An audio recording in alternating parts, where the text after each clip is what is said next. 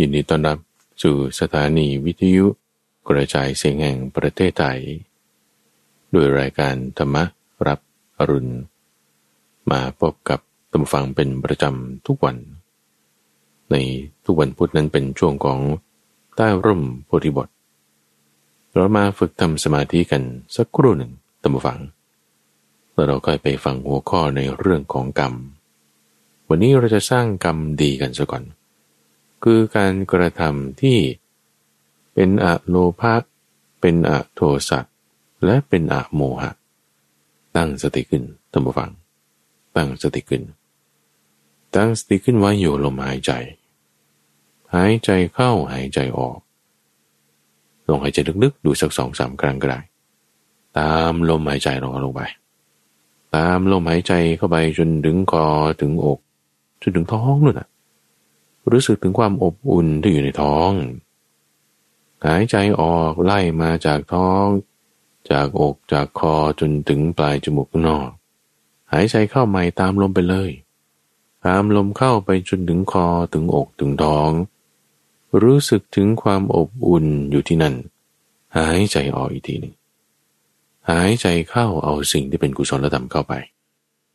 เอาเสียงแห่งธรรมะเข้าไปเอาศรัทธาเอาคำสอนเข้าไปหายใจออกเอาความวุ่นวายเอาความไม่สงบเอาความง่วงเหงาเอานอนเอาความสงสัยเอาความไม่ลงใจออกไปเอาความเครียดทางกายออกไปเอาโรคภัยไข้เจ็บออกไปตามลมหายใจออกนั้นแล้วเรามาสังเกตดูลมหายใจยังเป็นธรรมชาติธรรมดาตั้งฟังไม่ต้องบังคับไม่ต้องตามนะคราวนี้ตั้งรู้ดูอยู่หน้าที่ตำแหน่งเดียวนั่นคือตำแหน่งที่อยู่ในโพรงจมูกของเราณจุดที่เรารับรู้กลิ่นนั่นแหละตั้งฟังจุดที่เราดมกลิ่นหอมกลิ่นเหม็นดอกไม้อาหารขยะต่างๆบริเวณนั้นเนี่ยจะมีเนื้อเยื่อที่ละเอียดอ่อนอยู่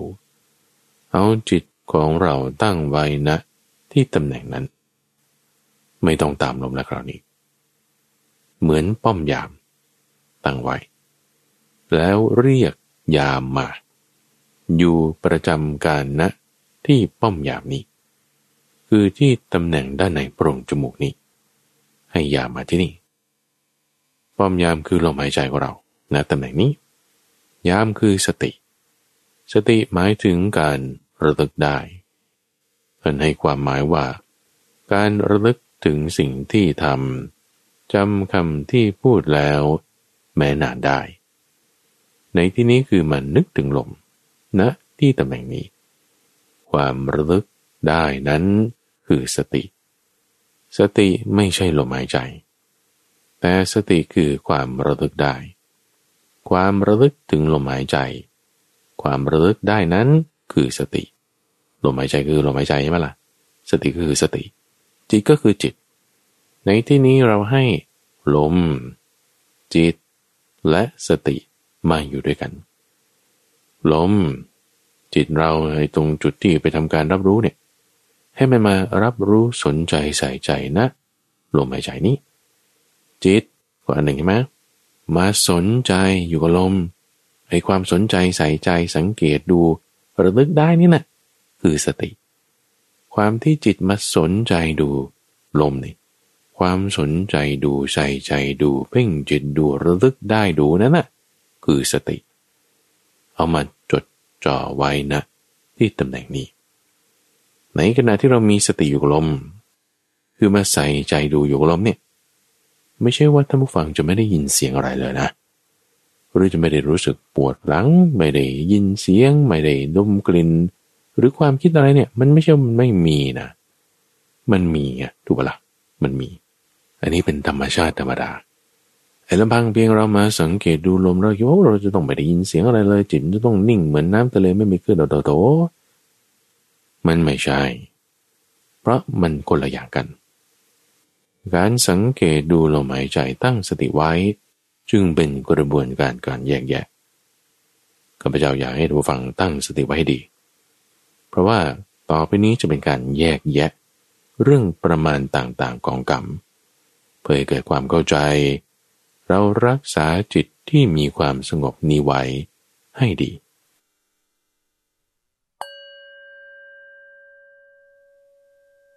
เอาละท่านผู้ฟังหลังจากที่เราได้ทำจิตให้สงบ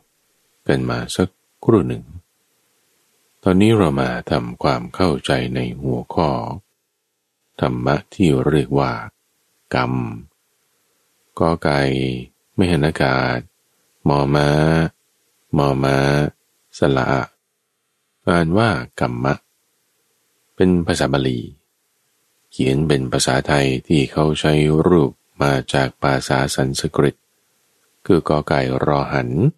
แล้วก็มอม้าในช่วงของใต้ร่มโพธิบทตำบังเป็นประจำในทุกวันพุธที่เราจะทำจิตให้สงบกันแล้วมาศึกษาหัวข้อที่ต้องทำอย่างนี้เพราะว่าท่านเตือนเอาไว้ว่าการศึกษาธรรมะนั้นเป็นเหมือนกับการไปจับงูพิษต้องระมัดระวังความรู้เรื่องราวทุกอย่างต้องระมัดระวังไม่ว่าสิ่งนั้นจะมีความดีมากหรือดีน้อยยิ่งดีน้อยยิ่งต้องระวังมากเพราะข้อเสียมันมากดีมากๆก็ไม่ใช่ว่าจะไม่ระวังเพราะข้อเสียน้อยๆเหมือนก็มีไอ้ข้อเสียน้อยๆถ้าพลาดก็เจ็บตัวเหมือนกันเหมือนกับข้อเสียใหญ่ๆเพียงแต่ว่าโอกาสมันจะมากหรือมันจะน้อยเท่านั้นเองทุกอย่างมีดีมีเสียหมดในเสียมีดีในดีมีเสียเราต้องรู้จักที่จะใช้ประโยชน์จากข้อดีรู้จักที่จะระมัดระวังหลีกเลี่ยงในข้อเสียในทุกสิ่งทุกอย่างท่านผู้ฟังจึงให้มีการทำจิตให้สงบสักครู่หนึ่งก่อนเพื่อจะได้สังเกตเห็นมีความเข้าใจใช้ประโยชน์จากสิ่งที่ดีรู้จักระมัดระวังในสิ่งที่ไม่ดีต่างๆนั้นได้หัวข้อที่ข้าพเจ้าจะพูดถึงในวันนี้คือเรื่องของกรรมที่เป็นซีรีส์ตอนที่2เป็นซีรีส์ที่จบในตัวในสัปดาห์ที่แล้วได้พูดถึงหัวข้อของกรรมที่มาจากพุทธพจน์บทที่ว่าเราพิจารณาเนืองๆให้เป็นเรื่องธรรมดาแล้วก็เรื่องกรรมดำกรรมขาวไปถ้ายังไม่ได้ฟังท่านผู้ฟังก็ฟังตอนนี้ซะก่อนก็ได้แล้วก็ค่อยกลับไปฟังในตอนก่อนหน้านี้เพราะว่าเป็นซีรีส์ที่จบในตัวหลักของกรรมในพระพุทธศาสนาเป็นหลักใหญ่ที่อาศัยเรื่องของอริยสัจสี่มาทำความเข้าใจในเรื่องของกรรมแล้วก็สามารถที่จะอยู่เหนือจากกรรมคือพ้นจากกรรมนั้นได้ก็จะแปลว่าหลักใหญ่เนี่ยนะ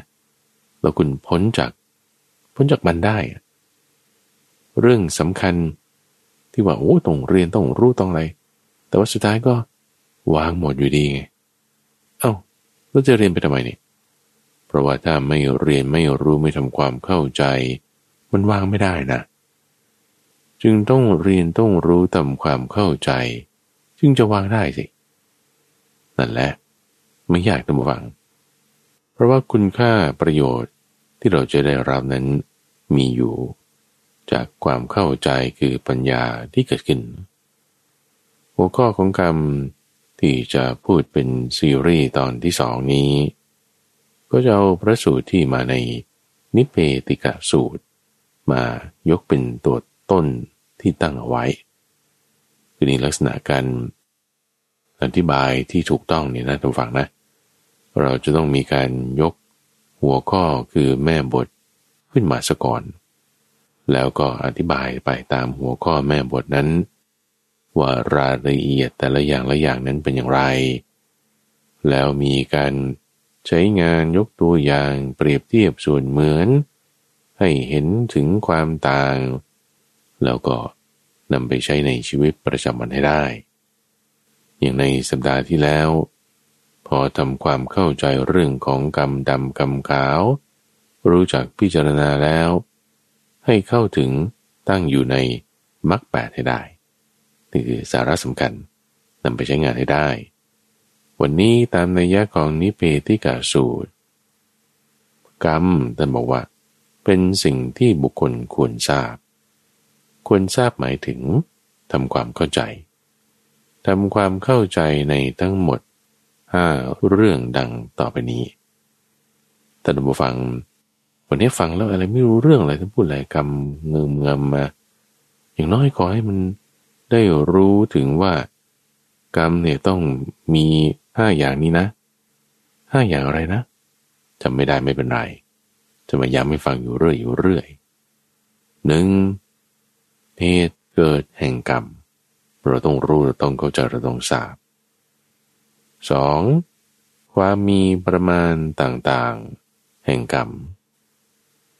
3. วิบากคือผลแห่งกรรม 4. ความดับไม่เหลือแห่งกรรมและ 5. ทางดำเนินให้ถึงความดับไม่เหลือแห่งกรรม5อย่างเหล่านี้เป็นสิ่งที่ท่านผู้ฟังจะต้องทราบในข้อแรกก่อนที่เราพูดย้ำกันมาตลอดเลยก็คือเรื่องเจตนาว่าเจตนาเนี่ยคือกรรมเนี่ยคือเจตนาบุคคลตั้งเจตนาไว้แล้วก็จึงกระทำซึ่งกรรมด้วยกายบ้างทางช่องทางกายทางช่องทวารทางวาจาหรือทางช่องทวารทางใจสี่ลัตนับรวมไว้ข้อนี้โดยก็เป็น6อย่างนะทุกฝั่งนะคือตัวมันเองคือกรรมเนี่ยเป็นอะไรคืออะไรนี่เกิดของมันมาเป็นยังไงในข้อที่2ข้อที่3นี่ประมาณต่างๆรูปแบบลักษณะเป็นยังไงข้อที่4นี่คือผลว่าผลนี่มันจะให้อย่างไรข้อที่5นี่คือความดับไม่เหลือของมันเป็นยังไงและข้อที่6นั้นคือทางดำเนินให้ถึงความดับไม่เหลือนั้นเป็นอย่างไรดูในข้อแรกกันก่อนท่านผู้ฟังที่ว่าตัวกรรมเนี่ยที่เราอธิบายถึงว่ามันคือเจตนาคืออะไรเรื่องนี้เป็นหัวข้อใหญ่มากเลยนะท่านผู้ฟังที่ว่าแต่ในทางอภิธรรมแล้วโอ้ยเขาจะมีแยกสภาวะจิตหลายอย่างเป็นมโนทวารจิตเป็นวิถีจิตเป็นชวนะจิตเป็นวิบากจิตเป็นกิริยากรรมวิบากแยกกันเป็นจิตเป็นดวงเลยเยอะแยะไปหมดเลยถ้าจะมาอธิบายเนี่ยเขาก็ใช้เวลากัน10-20คาบนู่นนะจิตแต่ละดวงอะไรเป็นยังไงข้าพเจ้าอยากจะทำความเข้าใจกว้างๆก่อนเพื่อนผู้ฟังเข้าใจถึงหลักการที่เวลาเราจะทำการวิเคราะห์จึงจะสามารถนำไปใช้งานในการตั้งเจตนาของเราให้มันได้ถูกต้องก่อนอันดับแรกคำพูดที่เรามักจะพูดกันว่าโอ้ไม่ได้เจตนาทำโดยไม่ได้เจตนาเนี่ยมันไม่ผิดหรอกจะเปล่าเหมือนอย่างว่าเช่นคุณขับรถชนคนโดยไม่ได้เจตนาหรือปืนลั่นโดยไม่ได้เจตนาหรือทำอะไรลงไปโดยที่ไม่ได้รู้ว่านี่มันเป็นอย่างนั้นเช่นว่าตั้งใจว่าจะกดปุ่มอยู่แต่ว่าปุ่มนี้มันกดไปแล้วมีไฟช็อตเราไม่รู้เลยช็อตเสร็จปุ๊บมีคนตายการกระทำแบบนี้เขาก็เรียกว่าการกระทำโดยไม่ได้เจตนาทีนี้พอไม่ได้เจตนาแล้วเกิดมีปัญหาขึ้นอย่างนี้ไม่ผิดไม่เป็นไรอันนี้เข้าใจก่อนนะท่านผู้ฟังว่าเจตนาในทางกฎหมายที่เขาจะใช้วิเคราะห์เพื่อที่จะให้เกิดผลอย่างไรในทางกฎหมายเนี่ยกับเจตนาที่อยู่ในจิตของเราเป็นเรื่องของกรรมเนี่ยเป็นคนละอย่างกันมีรูปเขียนเหมือนกันมีความหมายคือจะว่าใกล้เคียงกันมากเลยล่ะแต่ไม่เหมือนกันคือมันเป็นคนละอย่างกันแม้แต่ในการวิเคราะห์ เรื่องศีลของพระเองนี่ก็ตามนะท่านผู้ฟังมีหลายๆเรื่องเลยเรื่องสำคัญหนักๆอย่างเช่นศีลปาราชิกศีลสังฆาทิเศษอย่างเงี้ยกรณีของการฆ่านี่ยิ่งเยอะแยะเลยเนื่องว่าคุณวางมีดลงไปตรงนี้เกิดมีดมันไปกระทบคนตายนี่ปาราชิกป่ะเนี่ยเพราะก็มีคนตายด้วยนี่ไม่ได้เจตนานี่ไม่เจตนางั้นไม่เป็นปาราชิกไอ้เจตนาแบบนี้ในการที่จะใช้วิเคราะห์เรื่องของกฎหมายนี่มันคนละอย่างกันกับเจตนาที่เป็นกรรมใช้กรรมเดียวกันเลยนะแต่มันคนละอย่างกันนะทำไมท่านว่าอย่างนี้ท่านผู้ฟังเวลาที่จะฟังบทพยัญชนะของพระพุทธเจ้านี่ต้องรัดกุมรอบคอบไม่ละหลวมเจาะลึกพิจารณามันทุกคำท่านบอกว่ากรรมเป็นสิ่งที่เราต้องทราบนี่ท่านบอกไว้ว่าเจตนาเป็นกรรมใช่ไหมแค่นั้นยังไม่พอพูดต่อไปบอกว่าเพราะว่าบุคคลเจตนาแล้วย่อมกระทำซึ่งกรรมด้วยกายด้วยวาจาและด้วยใจนี่พูดแค่เฟรสเนี้ยประโยคเนี้ยนี่ครั้งที่2นะเจตนาใช่ไหมแล้วกระทำกรรมด้วยกายด้วยวาจาและด้วยใจฟังแล้วให้มันแบบคิดนะคิดวิเคราะห์นะแล้วก็แยกแยะใช่ปะเจตนาแล้วนะจึงกระทำเพราะฉะนั้นไอ้แอคชั่นคือการกระทำก็อย่างหนึ่งหมายถึงกรรมเจตนาก็อย่างหนึ่งหมายถึงกรรมคำเดียวกันแล้วทำไมมีเจตนาด้วยมีการกระทำด้วยยกตัวอย่างเช่นถ้าคนเนี่ยเอาน้ำแก้วหนึ่งมาดื่มโดยที่ไม่รู้ว่าน้ำเนี่ยมันมียาพิษดื่มเข้าไปคิดว่าเป็นน้ำธรรมดาแล้วตายไหมกินยาพิษเข้าไปก็ตายสิท่านก็ไม่ได้เจตนาแล้วทำไมจะมีผลล่ะมันคนละอย่างกันไงท่านฟังเข้าใจปะหรือคุณขับรถไปเกิดมีสุนัขวิ่งตัดหน้าตึมชนเลยนะไม่ได้เจตนาเนี่ยแล้วหมาตายไหมตายทำไมมีผลนะคุณไม่ได้เจตนาถูกปะเพราะฉะนั้นเวลาในการที่เขาจะวิเคราะห์ในเรื่องบทที่จะลงโทษหรือผลใดๆที่มันจะเกิดขึ้นเนี่ยเขาดูตรงเจตนาที่ว่าเราเจตนาหรือเปล่านะแต่ว่ากรรมเนี่ยมันมีแน่ว่ามันมีการกระทำลงไปแล้วคุณกระทำลงไปแล้วเนี่ยขับรถไปแล้วเนี่ยแล้วชนคนแล้วคนหนึ่งตายแล้วการกระทำเนี่ยมันมีแน่นอนทางกายเนี่ยแต่เจตนาฉันไม่มีอะไรเงี้ยเป็นกรรมบักมันจึงต้องแยกกันการกระทำที่อยู่ในเจตนาอย่างหนึ่งเจตนาที่เป็นเจตนาที่เป็นกรรมก็อย่างหนึ่งเราจึงต้องแยกคำว่าเจตนาแบบที่ใช้วิเคราะห์เรื่องกฎหมายเรื่องศีลไว้อย่างหนึ่งแต่เจตนาที่อยู่ในจิตของเราในการที่จะกระทำอะไรลงไปมันต้องมีแน่นอนอีกตัวอย่างหนึ่งนี่ท่านผู้ฟังจะเห็นได้ชัดเจนทันทีแต่ชนิดที่ว่าเราไม่ได้คิดว่าจะเป็นกรรมอะไรเลยแต่มันเป็นกรรมที่เมื่อสักครู่นี่นะเราไม่ได้มีเจตนาอะไรเลยนะแต่เป็นกรรมใช่ปะเพราะมันมีการกระทำลงไปละอีกตัวอย่างหนึ่งใช่ไหมเรากินข้าวธรรมดาเนี่ยแหละกินข้าวธรรมดากินนี่ก็อร่อยกินนี่ก็โอเคฉันชอบกินนี่ฉันก็กินฉันไม่ชอบกินนี่ฉันก็ไม่กินใช่ปะกินข้าวไปเป็นธรรมดาเนี่ยเป็นกรรมนะท่านฟังซึ่งก็แน่นอนว่าจะให้ผลคือเราก็อิ่มท้องแหละแต่ว่าไอ้การกระทำอะไรที่กระทำลงไปด้วยกิเลสคือราคะโทสะหรือโมหะเนี่ยมันเป็นกรรมทันทีเป็นกรรมที่จะส่งผลให้เราไปเกิดในที่ต่างๆจะส่งผลสะสมไว้ให้มีผลอย่างไรอย่างไรต่อไปแน่นอนเราขับรถไปธรรมดาไม่ได้ชนอะไรใครเลยนะนี่ก็เป็นกรรมนะเป็นการกระทำเป็นเจตนาที่จะให้ผลในการที่ว่าจะเกิดเป็นผลที่จะออกแบบอย่างใดอย่างหนึ่งให้ไปเกิดหรือให้ไปอะไรสักอย่างใดอย่างหนึ่งแน่นอนเพราะว่าการกระทำเนี่ยอันใดก็ตามนี่ก็แบบว่าอยากจะยกตอนท้ายขึ้นมาอธิบายเปรียบเทียบเพื่อจะได้เห็นภาพด้วยว่าการกระทำหรือเจตนาอะไรก็ตามเวลาข้าพเจ้าพูดเจตนาหรือการกระทำอะไรก็ตามเนี่ยนะทุกอย่างนะหมายถึงเจตนาที่อยู่ในจิตของเราเนี่ยนะ แล้วมีการกระทำไปทางกายทางวาจาหรือทางใจเนี่ยเจตนาที่มีอยู่ในจิตของเราแล้วเรา take action มีการกระทำลงไปทางกายวาจาใจที่เจตนาเนี่ยมันปรุงแต่งจากราคะโทสะหรือโมหะทั้งหมดนะมันเป็นกรรมหมดเลยนะแต่ว่าถ้าเปรียบเทียบเห็นส่วนต่างนะถ้าบอกว่าเราตั้งจิตไว้ในมรรคแปดองค์ประกอบอันประเสริฐแปดอย่างอันใดอันหนึ่ง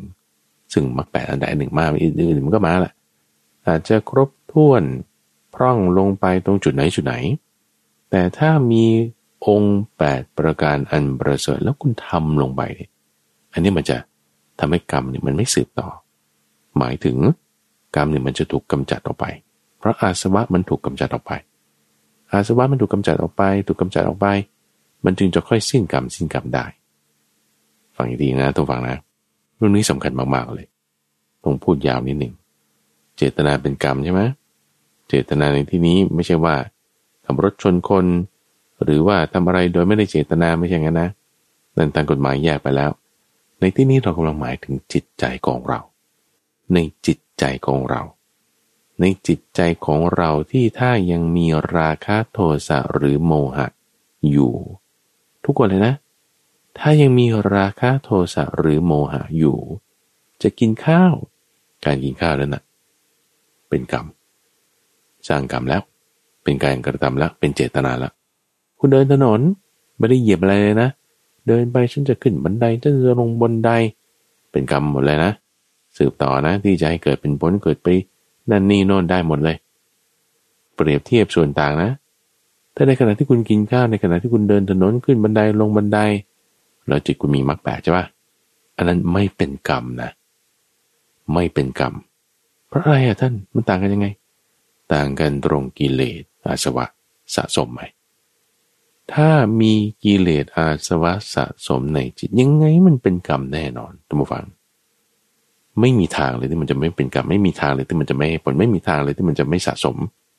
เพราะทุกขณะที่ว่าแค่เราไม่ได้เดินอะไรไม่ได้กินอะไรนั่งเฉยๆเนี่ยนั่งเฉยๆเราก็คิดเรื่องนั้นเราก็คิดเรื่องอันนี้เป็นมโนกรรมหมดเลยมโนกรรมหมดเลยเอาทำไมท่านว่างั้นน่ะเอาก็เพราะว่าจิตเรามันมีกิเลสอยู่ไงผัสสะตั้งใจเป็นธรรมารมเข้ามาแล้วมันมีความคิดนึกปรุงแต่งนั่นแหละเป็นมโนกรรมมโนกรรมมโนกรรมหมดเลยนั้นนั่งเฉยๆนะบางคนนอนด้วยนี่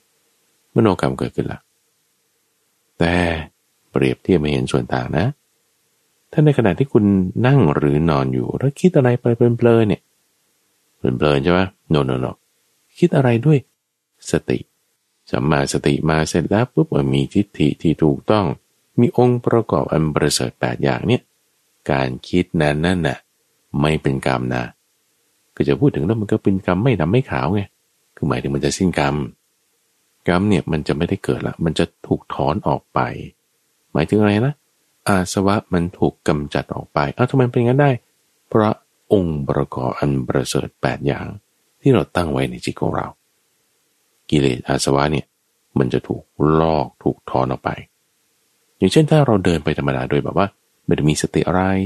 กินข้าวธรรมดาโดยแบบที่ว่าก็อร่อยดีเดินขึ้นบันไดลงบันไดคิดว่าฉันจะออกกำลังกายแล้วก็จะให้หุ่นดีลดความอ้วนอะไรเงี้ยพวกนี้ถ้าไม่มีสติไม่มีทิฏฐิที่ถูกต้องนะเป็นโมหะนะท่านผู้ฟังโมหะเรามองไม่เห็นมันมีโทษมากคลายก็ช้าด้วยไม่ระมัดระวังปุ๊บมันมาทันทีไอ้อย่างการไปฆ่าคนอย่างเงี้ยแหมไม่เป็นราคะมันเห็นชัดหรือแบบอยากได้ไปขโมยอย่างเงี้ยมันเป็นโทสะมันเห็นชัดหรืออยากได้ไปขโมยอย่างเงี้ยเป็นราคะเนี่ยมันเห็นชัดอยู่แต่ที่มันเห็นไม่ชัดเนี่ยมันคือโมหะที่มันแฝงอยู่ตลอดเวลาแล้วบอกเราไม่มีเจตนาไม่มีเจตนานั่นแล้วโมหะเลยเราจะไม่มีเจตนาจะขับรถชนคนนะ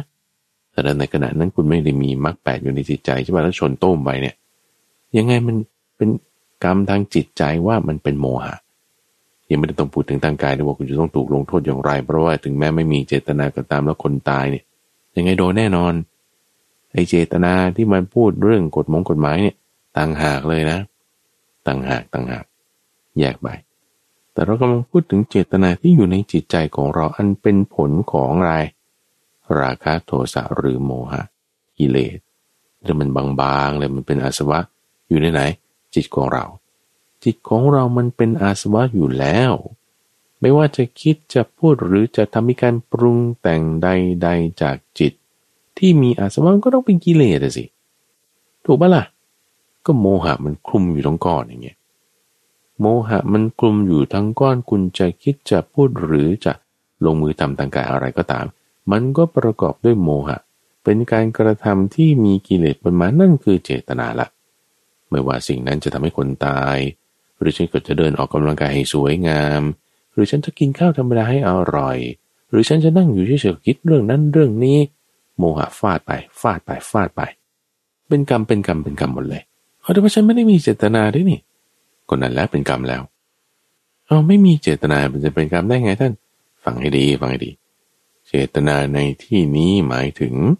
เจตนาที่เราจะวิเคราะห์เวลาเราจะตีความเรื่องกฎหมายกฎระเบียบอะไรต่างๆอย่ามาปนกัน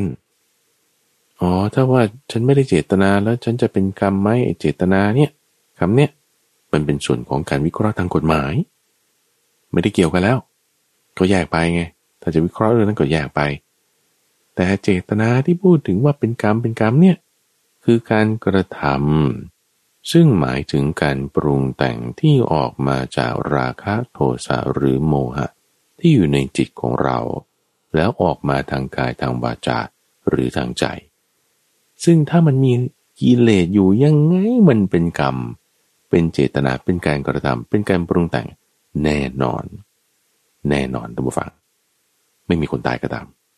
ไม่ได้กินอะไรก็ตามนั่งอยู่เฉยๆก็ตามเปรียบเทียบส่วนต่างเพื่อให้เห็นก่อนบอกงั้นเนี่ยตรงไหนมันจะไม่เป็นกรรมแล้วมันเป็นกรรมอยู่ตลอดตรงที่ไม่เป็นกรรมนั้นคือขณะที่เราปรุงแต่งออกไปด้วยองค์ประกอบอันประเสริฐ8อย่างนี้เอาคนรักษาศีลแบบที่ว่าเป็นกรรมนะทุกฝั่งไม่ได้ว่ารักษาศีลแบบสิ้นกรรมนะเอาคำนี้มาใช้เปรียบเทียบให้เห็นส่วนต่างนะทุกฝั่งรักษาศีลแบบเป็นกรรมที่ไม่ดีด้วยนะศีลพัตตประมาทไงการลูบคำศีลและพรตอย่างไม่ถูกต้องไม่เข้าใจว่ารักษาศีลเนี่ยต้องด้วยสัมมาทิฏฐิถ้ารักษาศีลไม่ใช่ด้วยสัมมาทิฏฐิความเข้าใจว่าศีลนี่จะทำให้เราหลุดพ้นได้เนี่ยเราก็สั่งให้รักษาศีลก็รักษาไปทำไปเนี่ยมันก็ยังเป็นกรรมที่ประกอบด้วยโมหะอยู่ดีรักษาศีลดีๆเนี่ยนะใช่ดูฟังเพราะมันองค์ประกอบไม่ครบไงพอมันไม่ครบแล้วกรรมมันยังไม่สิ้นกรรมมันยังไม่สิ้นเนี่ยมันก็คือยังมีอยู่แต่ว่ามันเบาบางลงไปได้จิตของคนเราระวังนะตัวหวังมันมักจะไปสุดโต่งสองข้างพอบอกว่ารักษาศีลแบบไม่มีสัมมาทิฏฐิมันก็เป็นกรรมเหรอเนี่ยเอางั้นฉันก็ไม่รักษาศีลละนี่ไงจะบอกว่าอันหนึ่งจะทำก็ทำแบบไม่เข้าใจไม่เต็มที่อีกอันหนึ่งก็เลยจะไม่ทำเลยก็จะไปอีกสุดโต่งข้างหนึ่งเลยไม่ใช่แต่การรักษาศีลนี่มันดีอยู่ใช่ไหมล่ะเพราะมันเป็นองค์ประกอบอันประเสริฐอย่างหนึ่งใน8อย่างแต่มันยังไม่ครบถ้วนไงคุณก็เพิ่มเรื่องสัมมาทิฏฐิเข้าไปสิเพิ่มสัมมาทิฏฐิเข้าไปในศีลให้มันครบถ้วนมีสติด้วยจิตสงบด้วยนั่นแหละมันถึงจะสิ้นกรรมได้ท่านผู้ฟังต้องแบบว่าคมๆหน่อยนะครับเนี่ยเรามันรับเหลี่ยมมุมปัญญาของเราให้มันคมที่12องศาฟังให้ดีให้เข้าใจว่าประการที่1เจตนาที่ไว้ใช้ในการวิเคราะห์ทางการกระทำกฎหมายอะไรต่างๆมันเป็นคนละอย่างกันกับที่อยู่ในจิตของเราจิตของเราที่ถ้ายังมีราคะโทสะหรือโมหะทำอะไรลงไปนั่นเป็นเจตนาทั้งหมดเลยเพราะฉันบอกไม่ได้มีเจตนาก่อนนั้นแล้วโมหะในเจตนาที่พูดถึงคำแรกนั้นนะคือบทลงโทษหรือแรงต่างนะก็ทำไปนั่นนะโมหะโมหะอยู่แล้วทำด้วยโมหะเอาใหม่ยกตัวอย่างให้เห็นส่วนต่างขับรถไปใช่ป่ะก็ขับไปธรรมดาฟังเพลงไปธรรมดาเกิดมีหมาตัดหน้าใช่ป่ะหมาตายใช่ป่ะโอ๊ยฉันไม่ได้เจตนาอันนี้ไม่ถูกนะเจตนาที่ว่าไม่ได้เจตนาเนี่ยมันคือภายนอกใช่ป่ะแยกไปแต่เจตนาภายในคุณมีแน่นอนนั่นคือโมหะมีเจตนาที่ประกอบด้วยโมหะในขณะนั้นเราก็เพลินไปทำไรไปไม่ได้จะคอยระวังอะไรชนหมาตายละเจตนาในทางกรรมเนี่ยมีแน่นอนประกอบด้วยโมหะเอาใหม่ขับรถไปเหมือนกันในขณะที่ขับรถไปเนี่ย นึกพุทโธไปด้วยก็ตามบางทีดูลมหายใจไปแล้วก็อาจจะฟังเพลงแต่ว่าก็ไม่ได้ฟังอะไรที่มันจะเข้าหูหรอกแต่ตั้งสติเอาไว้จิตใจเนี่ยประกอบด้วยมรรคแปดเนี่ยนี่ก็ลองพูดถึงจิตใจขณะนั้นเนี่ยประกอบด้วยมรรคแปดตั้งสติไว้ให้ดีหมาตัดหน้าใช่ป่ะชนตุ้มเลยนะหมาตายด้วยนะอันนี้ไม่ได้เจตนาใช่ป่ะเพราะหมาตายเราตัดหน้าเราไม่ตั้งใจจะชนในทางกฎหมายก็แยกกันไปแต่ว่าในจิตในขณะนั้นของเขาก่อนที่จะชนหมาด้วยซ้ำก่อนที่จะชนสุนัขนั้นด้วยซ้ำเนี่ยด้วยการที่เขามีองค์ประกอบอันประเสริฐ8อย่างอยู่ในจิตของเขาแล้วนั้นน่ะไม่มีเจตนานะทุกฟังกรรมเนี่ยมันสิ้นไปอยู่ตลอดเวลาในขณะที่ขับรถนั้นน่ะเพราะอะไรนะเพราะมีสัมมาทิฏฐิสัมมาสังกัปปะจนถึงสัมมาสมาธิอยู่ในจิตใจขณะนั้นกรรมเนี่ยก็ค่อยสิ้นไปอาสวะเนี่ยก็ค่อยถูกกำจัดไปเพราะอะไรเอาก็เพราะมรรคแปดเป็นสิ่งที่กำจัดอาสวะอยู่แล้วเจตนาขณะนั้นน่ะมันสิ้นไปแล้วเจตนาเพราะเราตั้งมรรคแปดเอาไว้อาสวะสิ้นไปมันเป็นการสิ้นกรรมสิ้นกรรมก็หมายถึงอะไรก็ไอ้เจตนาที่มันจะพอกพูนมันหลุดออกไงแม้ในขณะที่ขับรถไปเนี่ยแล้วชนไปนั่นน่ะแยกต้องแยกกันนะทุกฝั่งเข้าใจป่ะต้องแยกกันจิตใจเขาก็เป็นอย่างนี้ชนไปเสร็จแล้วตื่นถ้ายังมีสติอยู่ยังมีสมาธิดีอยู่ยังมีทิฏฐิถูกต้องอยู่รักษาสภาวะจิตอย่างนั้นให้ได้กรรมก็สิ้นไปไม่ได้เป็นเจตนาแล้วจะพอกพูนไม่มีนะแต่ว่าเอ้ยตกใจเสร็จปุ๊บสมาธิหลุดสติหลุดปุ๊บอ้าวกรรมพอกพูนทันทีโอ้เสียใจว่าสุนัขตายแล้วมันจะเป็นอะไรไหมเราจะเป็นบาปหรือไม่โมหะละเจตนาเอาเข้าทันทีถ้าหลุดนะถ้าหลุดมรรคแปดใช่ป่ะทั้งสองคนทั้งสองเคสทั้งสองกรณีตัวฟังขับรถชนหมาเนี่ยเสร็จแล้วรู้สึกว่าโอ้ฉันผิดจังเลยฉันแย่จังเลยกรรมพอกพูนทันทีกรรมพอกพูนทันทีเป็นกรรมใหม่ฟาดลงไปเพราะอะไรนะเพราะไม่มีมรรคแปดถ้าไม่มีองค์ประกอบอันประเสริฐแปดอย่างณขณะจิตอันใดอันหนึ่งนั้นกรรมมาทันทีเจตนามาทันทีกิริยาการกระทำลงไปมาทันทีถ้าไม่มีการขยับปากหรือขยับมือใดๆนั่นก็ไม่ใช่วจีกรรมไม่ใช่กายกรรมอยู่ในจิตนั่นแหละเป็นมโนกรรมแล้วเกิดขึ้นอยู่ตลอดเวลาถ้าเกิดมีการพูดออกไปมีการขยับมือออกไปด้วยนั่นก็เป็นวจีกรรมนั่นก็เป็นกายกรรมที่เกิดขึ้นเพราะอะไรนะมรรคแปดหลุดโอ้แต่ว่าถ้าในกรณีของคนแรกเขาก็ฟังเพลงเขาฟังอะไรไม่ได้มีมรรคแปดจนชนหมาเสร็จปุ๊บตั้งสติขึ้นได้ว่าโอ้เป็นอะไรไหมเนี่ยพยายามมีสติสัมปชัญญะตั้งทิฏฐิไว้ให้ถูกต้องมรรคแปดกลับมาใช่ป่ะกรรมใหม่ไม่มีนะเพราะอะไรนะก็เพราะว่าเขามีองค์ประกอบอันประเสริฐแปดอย่างนี้อยู่เนี่ยไอ้กิเลสที่มันจะมาปรุงแต่งจิตแล้วให้เกิดเจตนาคือการกระทำลงไปทางใจนั้นน่ะมันถูกสกัดออกไปด้วยอะไรมรรคแปดไงองค์ประกอบอันประเสริฐแปดอย่างมีสติขึ้นมาองค์ประกอบอะไรต่างๆครบแปดอย่างกรรมมาไม่ได้เจตนาที่ประกอบด้วยกิเลสนั้นเกิดไม่ได้อาสวะต้องถูกกำจัดออกไปคิดว่าไม่ยากนะท่านผู้ฟังที่จะทำความเข้าใจแต่ท่านผู้ฟังยังไม่เข้าใจหรือยังไม่เคลียร์ยังไงเรื่องนี้เรายังมีอีกตอนหนึ่งเป็นเอพิโซดที่มี3ตอนท่านผู้ฟังสามารถที่จะติดต่อกับทางรายการได้ส่งกันเข้ามาถามจุดไหนยังไงโดยส่งเป็นจดหมายหรือไปรษณียบัตรมาที่ทำการของมูลนิธิก็ได้ตั้งอยู่เลขที่ 431/20 ถนนประชาราษฎร์สาย 2 บางซื่อกรุงเทพ 10800 หรือว่าถามทางเว็บไซต์ก็ได้ท่านผู้ฟังที่panya.org eanya.org เอาอีกสักตัวอย่างหนึ่งก็ได้เพื่อที่จะเคลียร์ใน3ประเด็นของประการแรกในประการแรกเรากำลังกล่าวว่าเจตนาเป็นกรรมใช่ไหมแล้วจึงมีการกระทำลงไปทางกายวาจาใจประเด็นแรกในหัวข้อที่1นี้คือเจตนาที่อยู่ในจิตกับเจตนาที่เขาจะใช้วิเคราะห์ว่าคุณ จะลงโทษยังไงในการกระทำอะไรที่มันเกิดขึ้นเป็นคนละอย่างกันคิดว่านี้ท่านผู้ฟังคงจะเข้าใจได้ประการที่สองเจตนาที่อยู่ในภายในที่ว่าเป็นเจตนาเนี่ยมันคือประกอบด้วยราคะโทสะโมหะถ้าเรามีราคะโทสะโมหะอยู่เนี่ยไม่ว่าจะอะไรก็ตามมันเป็นกรรมหมดจริงๆนอนอยู่เนี่ยยังไม่หลับนะลืมตาเฉยๆคิดเรื่องนั้นเรื่องนี้เป็นกรรมตลอดแล้วสร้างกรรมตลอดแล้วเลยเพราะอะไรอ่ะก็บอกว่ายังมีกิเลสอยู่ไงยังมีกิเลสอาสวะอยู่ยังไงคิดเรื่องอะไรมันเป็นกรรมหมดเอาแล้วถ้าไม่เป็นกรรมที่ทำยังไงนี่จึงเป็นประเด็นที่สามว่าถ้าเราเอามรรคแปดมาประกอบในจิตของเรามีสัมมาทิฏฐิจนถึงสัมมาสมาธิประกอบอยู่แล้วเนี่ยทุกขณะจิตเนี่ยนั่นไม่เป็นกรรมนะเพราะอะไรอ่ะเพราะว่ามรรคแปดทำให้ถึงความสิ้นกรรมอาสวะจะถูกกำจัดออกไปอาสวะจะถูกกำจัดออกไปกรรมเนี่ยมันจึงไม่เกิดไอ้ที่เราปรุงแต่งทางกายทางวาจาทางใจถ้าด้วยอำนาจของมรรคแปดใช่ปะการปรุงแต่งนั้นน่ะไม่ใช่กรรมแต่การปรุงแต่งนั้นน่ะทำให้สิ้นกรรม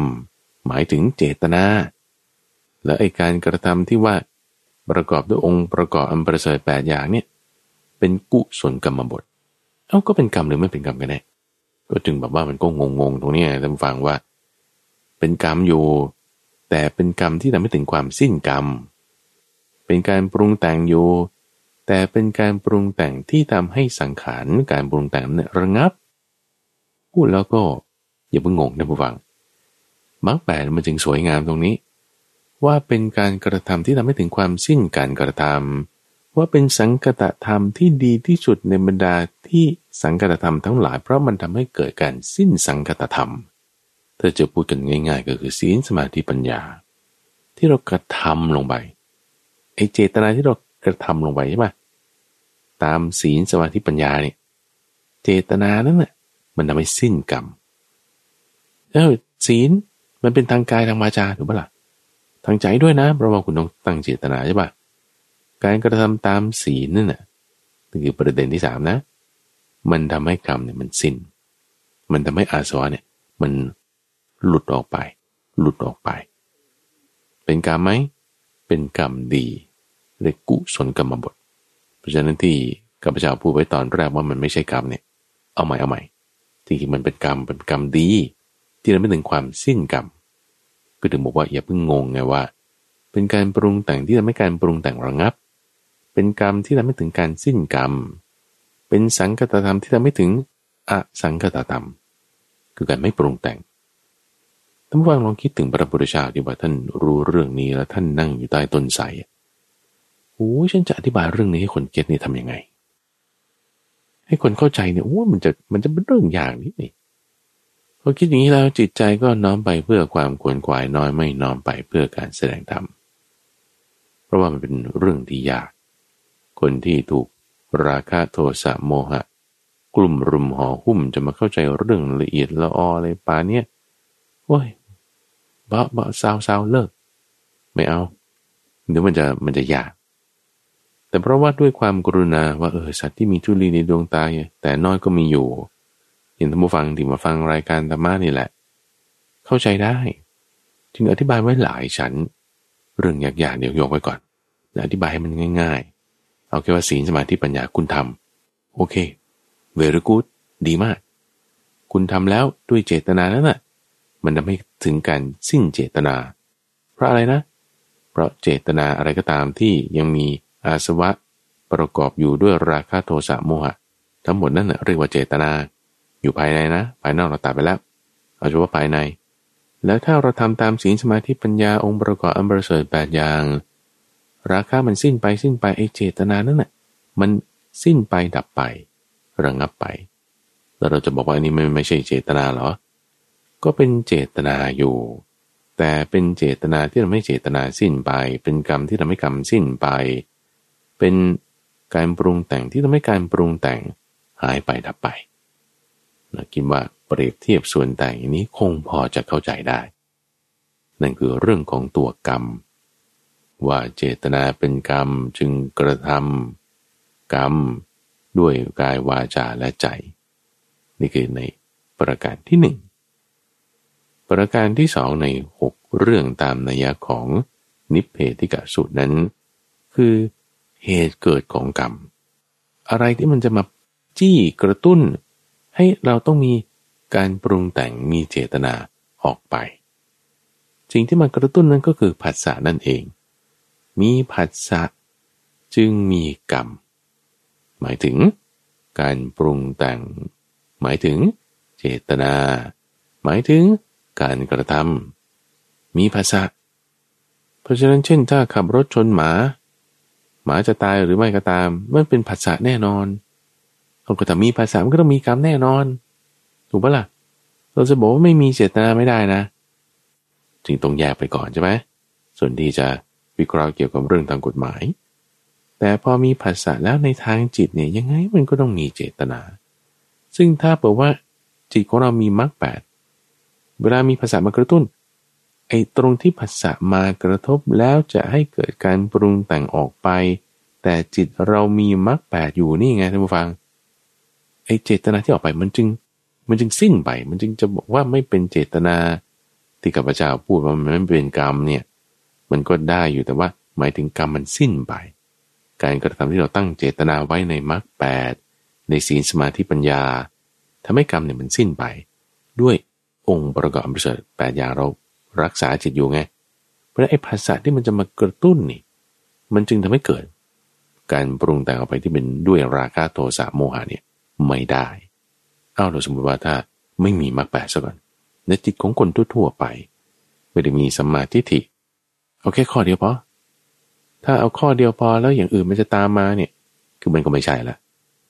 ถ้าเราไม่มีสัมมาทิฏฐิไอ้ศีลที่รักษาเนี่ยมันก็ไม่ใช่สัมมาวาจาแล้วมันเป็นมิจฉาวาจาถ้าเราไม่มีสัมมาทิฏฐิเราเป็นมิจฉาทิฏฐิใช่ปะไอ้การกระทำลงไปนั่นก็ไม่ใช่เป็นสัมมากัมมันตะแน่นอนก็ต้องเป็นมิจฉากัมมันตะนะถูกปะล่ะเพราะฉะนั้นพอเราเอาผัสสะมาประกอบกันด้วยแล้วเนี่ยตัวฟังเราจะเห็นภาพกว้างขวางขึ้นว่าถ้าจิตเราไม่มีมรรคแปดใช่ไหมจิตบางทีก็เพลินไปบางทีก็มีโมหะบางทีก็ตั้งสติไม่ได้เป็นมิจฉาสติระลึกไปในทางไม่ชอบมีภาษาอะไรมากระทบเนี่ยมันสร้างอาสวะเป็นอวิชชาสวะเป็นราคาสวะ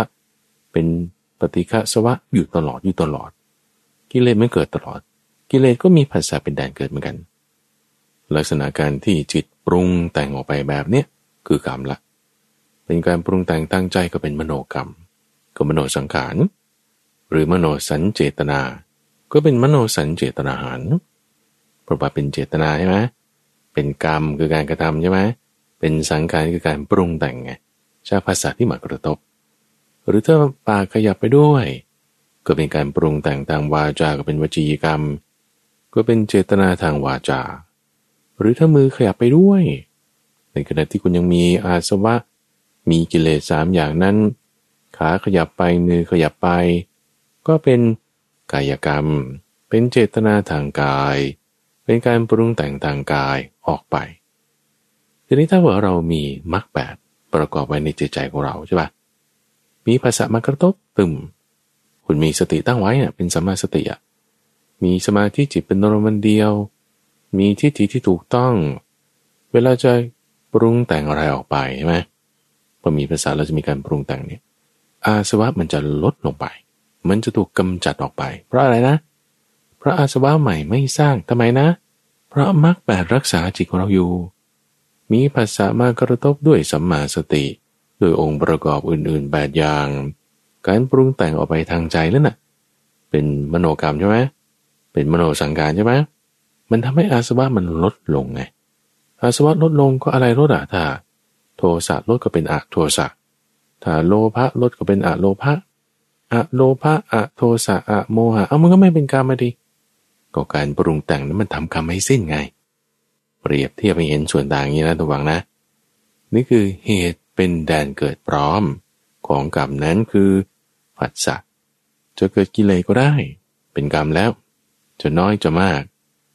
เป็นเจตนาทั้งสิ้นจะไม่เกิดกิเลสก็ได้ก็จะมีมรรคมาประกอบอาสวะก็สิ้นไปกรรมก็สิ้นไปเหตุเป็นแดนเกิดเป็นอย่างนี้ ถัดมาอีกความเป็นประมาณต่างๆของกรรมท่านใช้คำว่าเวมัตตาแห่งกรรมความเป็นประมาณต่างๆแห่งกรรมก็คือเวลาที่มีการปรุงแต่งอะไรออกไปแล้วใช่ไหม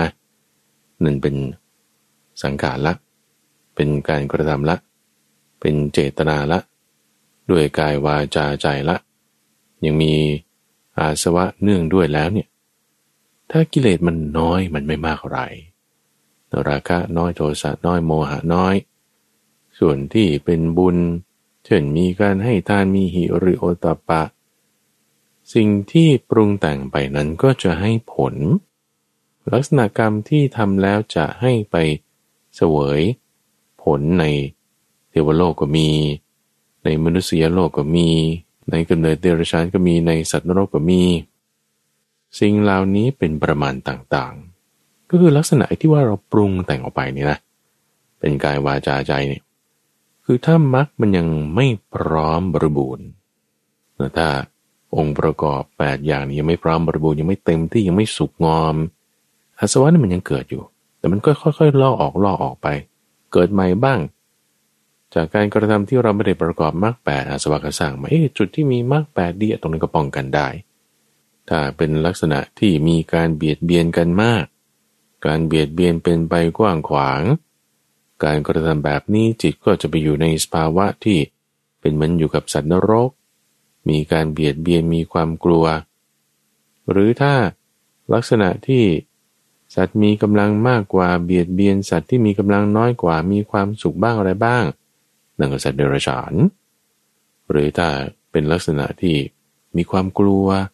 มีความอดอยากสุขก็มีนะนั่นก็เป็นเปรตหรือถ้าสุขและทุกข์พอๆกันนั่นก็เป็นมนุษย์หรือถ้าสุขมากกว่าทุกข์ดีมากกว่าชั่วกุศลกรรมมากกว่าอกุศลนั่นก็เทวโลกไงลักษณะการปรุงแต่งที่ประกอบด้วยเจตนาอันเป็นผลของกิเลสที่ยังประกอบไว้เนี่ยมันจึงให้ผลเป็นประมาณต่างๆแบบนี้ตามอานิสงส์หรือตามลักษณะการกระทำที่เราทำลงไปเป็นจมูกกรรมในยุติธรรมเสมอถูกปะล่ะแต่จริงๆมันไม่ถูกหรอกเพราะการให้ผลเป็นไปประมาณต่างๆมันประกอบกันหลายชั้นหลายอย่างถูกใจคนนี้อาจจะไม่ถูกใจคนนั้นเสมอภาคนี่คือมันไปตามระบบระเบียบของเขาไม่ไว้หน้าใครถ้าลักษณะทางที่ประกอบด้วยอกุศลมากก็คือมีกิเลสมากมีกิเลสมากลักษณะการให้ผลก็มีทุกข์มากทุกข์ที่จะมากๆก็เป็นลักษณะของนรกอย่างที่ว่าถ้าเป็นลักษณะกุศลกรรมบทคือทางที่จะทำความดีความดีมันก็มาตามทางมรรค8เลยส่วนที่มันกำจัด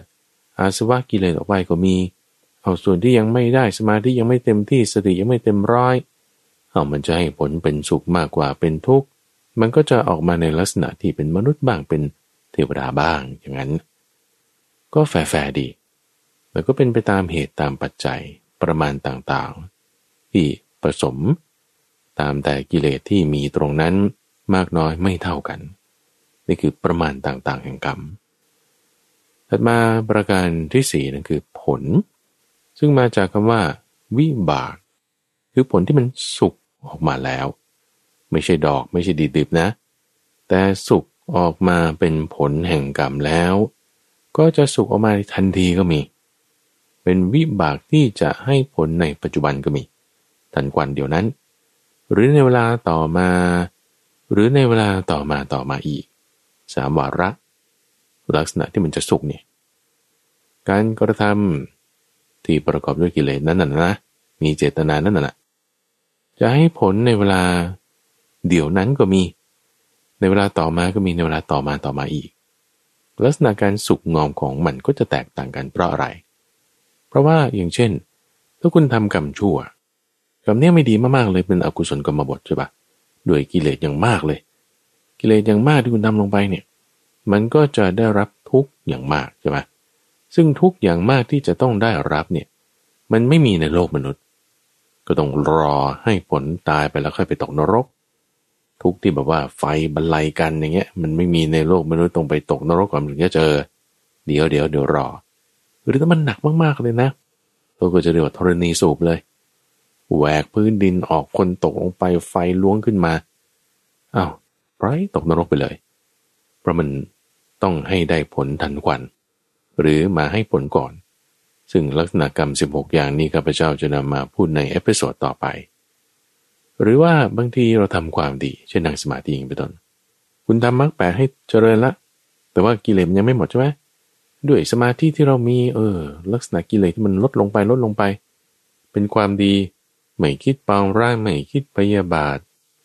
ลักษณะการทำความดีที่ทำลงไปก็คือเป็นอราคะอโทสะอโมหะเนี่ยมันจะให้ผลเป็นสิ่งดีมันก็จะต้องได้รับถ้าได้รับเดี๋ยวนี้ก็มีจิตใจสงบเย็นไอ้ลักษณะที่ว่าต้องไปอยู่วิมานสวรรค์มนุษย์มันไม่มีก็ต้องไปรอต่อไปผลที่ให้เวลาต่อไปไปเกิดในภพภูมินั้นๆตามแต่ที่กระทำก็มีที่จะเกิดเดี๋ยวนี้มันก็ทุกข์ใจร้อนใจก่อนถ้าเป็นอกุศลมันก็จะมีความชุ่มเย็นใจสบายถ้าเป็นกุศลผลวิบากระยะการให้ผลจึงมี3อย่างนี้และในประการต่อมาคือความดับไม่เหลือแห่งกรรมนั่นคือความดับไม่เหลือแห่งผัสสะข้อนี้หมายความว่าไม่ใช่ว่าไม่มีผัสสะมากระทบนะท่านผู้ฟังผัสสะมากระทบแล้วมันเข้าถึงจิตไม่ได้ต่างหากนั่นคือไม่มีผัสสะหมายถึงไงก็ต้องเอาข้อสุดท้ายมาประกอบกันด้วยคือทางดำเนินให้ถึงความดับไม่เหลือแห่งกรรมนั่นคือองค์ประกอบอันประเสริฐ8อย่างได้แก่สัมมาทิฏฐิสัมมาสังกัปปะสัมมาวาจาสัมมากัมมันตะสัมมาอาชีวะสัมมาวายามะสัมมาสติและสัมมาสมาธินี้คือองค์ประกอบอันประเสริฐ8อย่างที่จะทำให้ถึงความดับไม่เหลือแห่งกรรมหมายถึงทั้งความดับไม่เหลือแห่งผัสสะและความดับไม่เหลือแห่งเจตนานะทุกฝั่งเจตนาหมายถึงตัวจิตของเรานี่แหละที่มันยังมีราคะมีอาสวะ